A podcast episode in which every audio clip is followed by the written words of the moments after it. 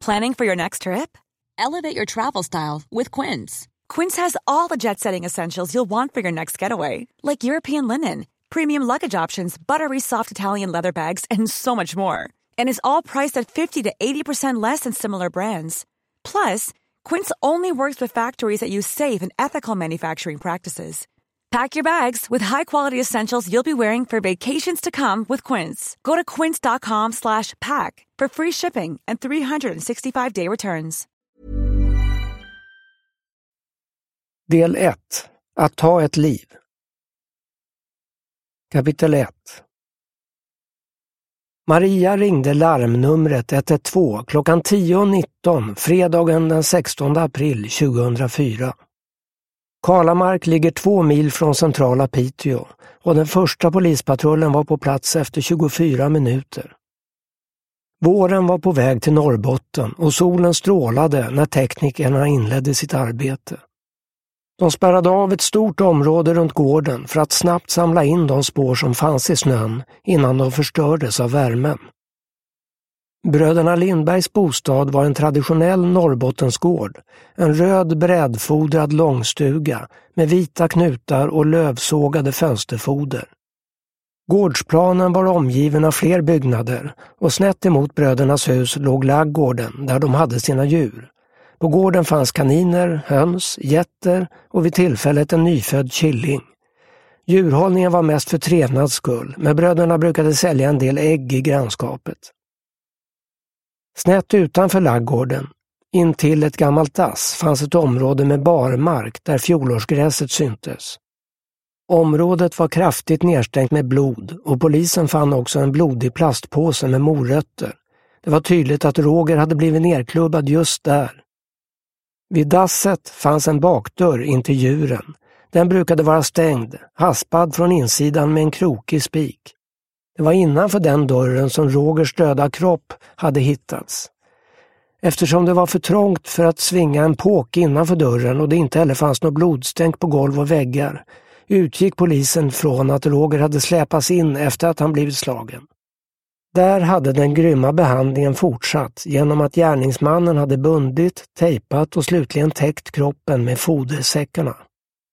Sune var medtagen efter dygnen på köksgolvet men kunde ändå redogöra för vad som hade hänt. Det första polisförhöret med honom hölls redan samma eftermiddag. Onsdagen hade börjat som de flesta dagarna gjorde. Bröderna hade tagit bilen till Roknäs för att handla och uträtta ärenden. Det var där den närmaste servicen fanns i form av bensinmack, en affär och en bank. Kalamark ligger i skogen vid sjön Kalaträsket. Det är en halvmil till Roknäs på en grusväg som vid snösmältningen blir både spårig och slaskig. Bröderna Lindberg var välkända i bygden. De hade bott på gården sedan de var små och kallades för Karlapojkarna. De blev omhändertagna i unga år när deras mor avled och när även fosterföräldrarna gått bort hade de själva tagit över och skött gården. Karlapojkarna var ansedda som två vänliga, nyktra och skötsamma män med många vänner och bekanta.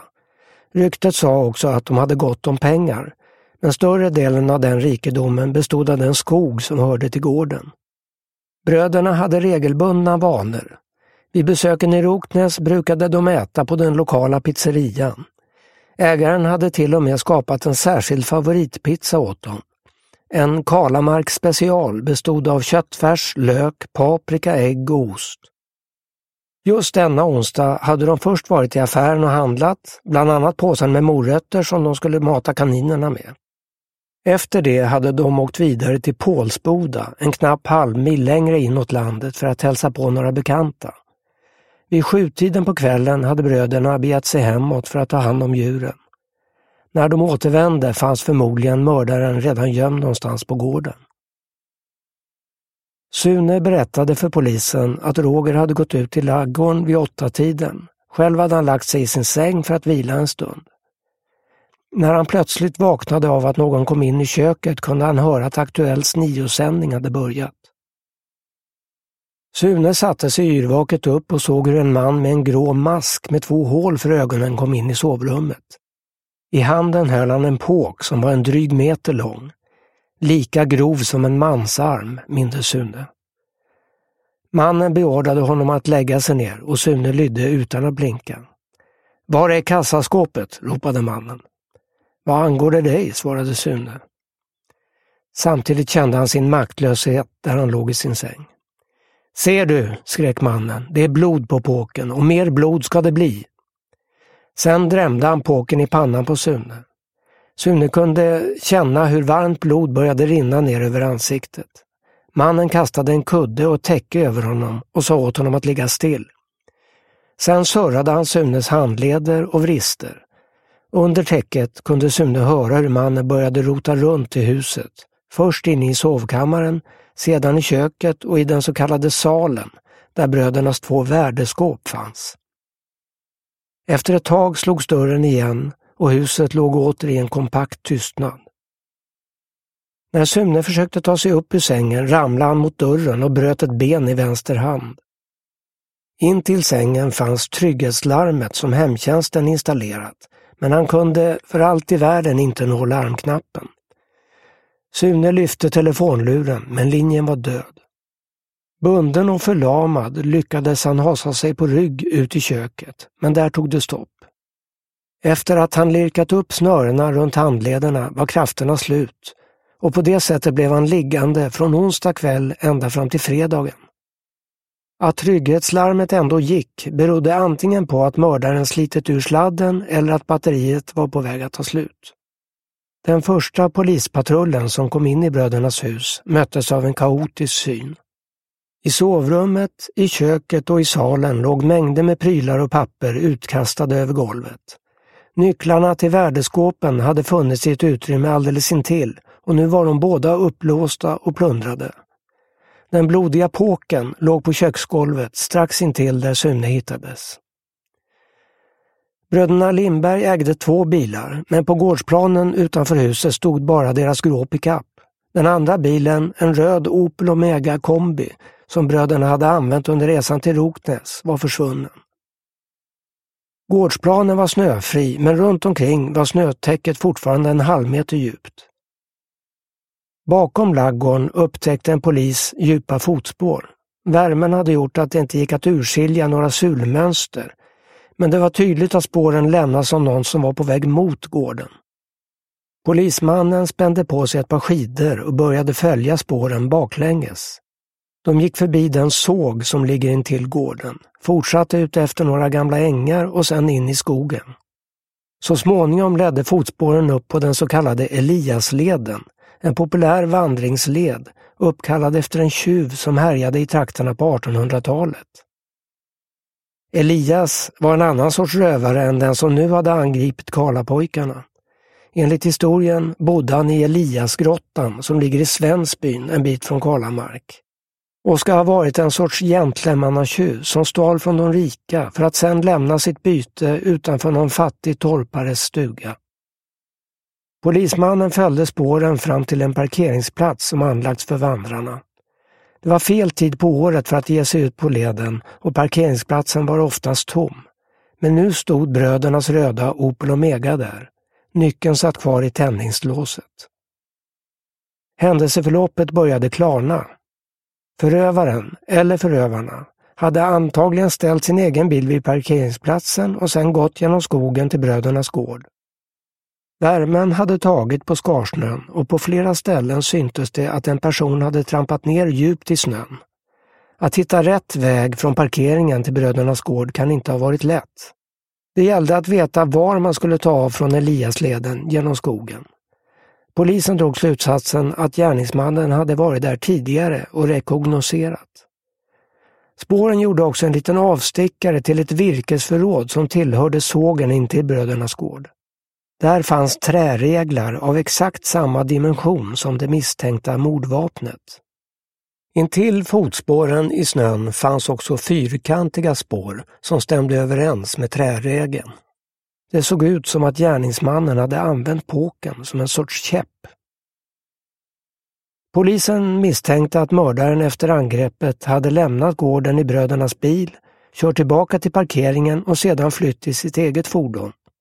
På den slaskiga parkeringsplatsen utanför brödernas Opel lyckades teknikerna säkra några otydliga fotspår. I skogen hittade de också en svart klump som förmodades vara en snusprilla. Kanske kunde det finnas DNA från mördaren i prillan. Då Kalamark har få fasta invånare ville polisen höra alla som hade rört sig i trakterna under de senaste dygnen. Runt brödernas gård fanns en del fritidshus, men vid den här tiden på året stod de oftast tomma. Föga förvånande hade det inte varit så mycket folk i rörelse i trakterna när mördaren slog till. Men de som varit där var desto mer uppmärksamma på vad som hänt i omgivningen och hade lagt märke till fler detaljer än vad personer i en tätort rimligen skulle ha gjort. Ett av de viktigaste vittnena var 13-årige Olle. Han bodde med sin mamma i Svensbyn, en knapp mil öster om Kalamark, åt Piteå till. Olles föräldrar hade nyligen separerat och samma dag som mordet ägde rum hade han varit och hälsat på sin pappa i Stockbäcken, längre västerut. Den närmaste vägen mellan föräldrarna hade varit den stora landsvägen mellan Piteå och Arvidsjaur.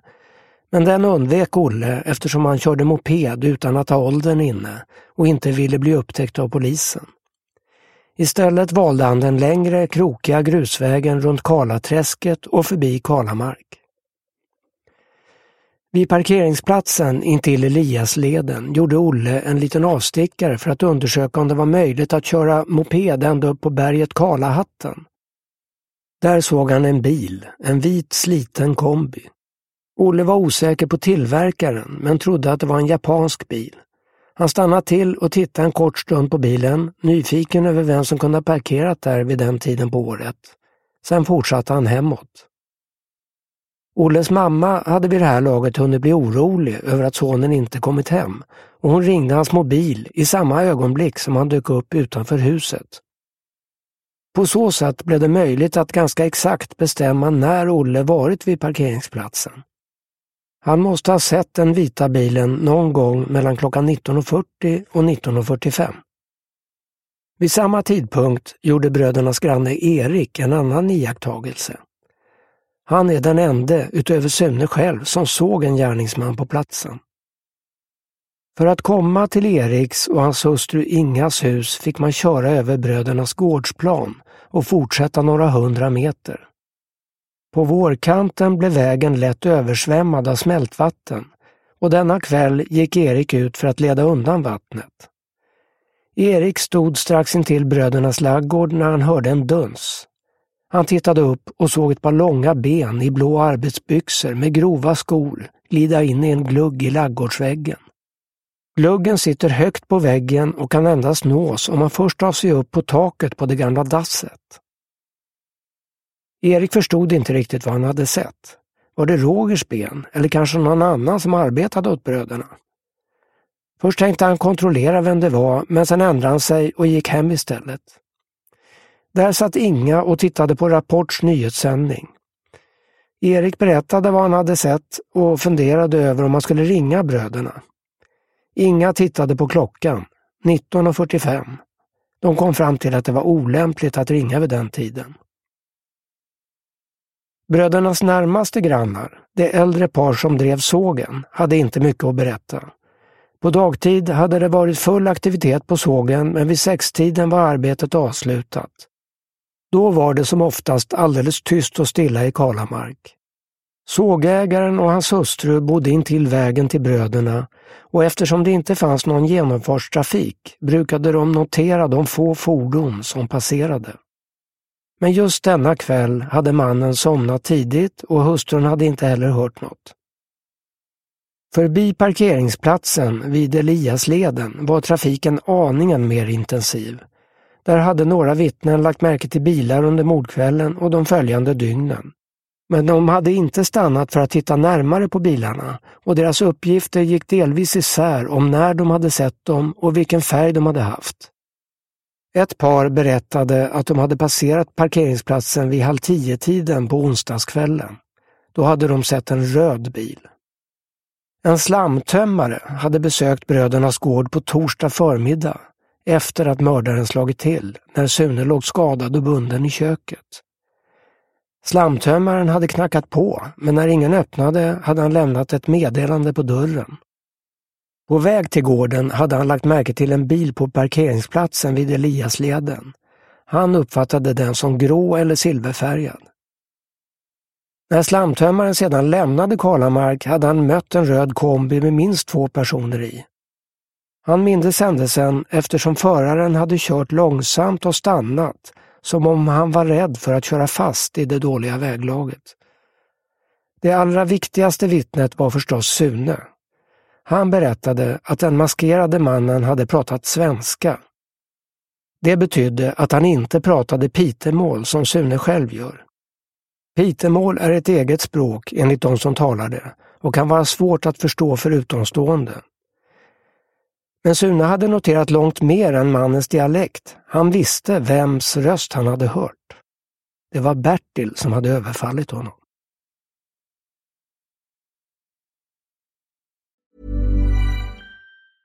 Even when we're on a budget we still deserve nice things. Quince is a place to scoop up stunning high-end goods for 50 to 80% less than similar brands.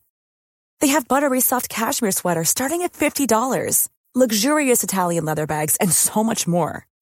Plus, Quince only works with factories that use safe, ethical, and responsible manufacturing.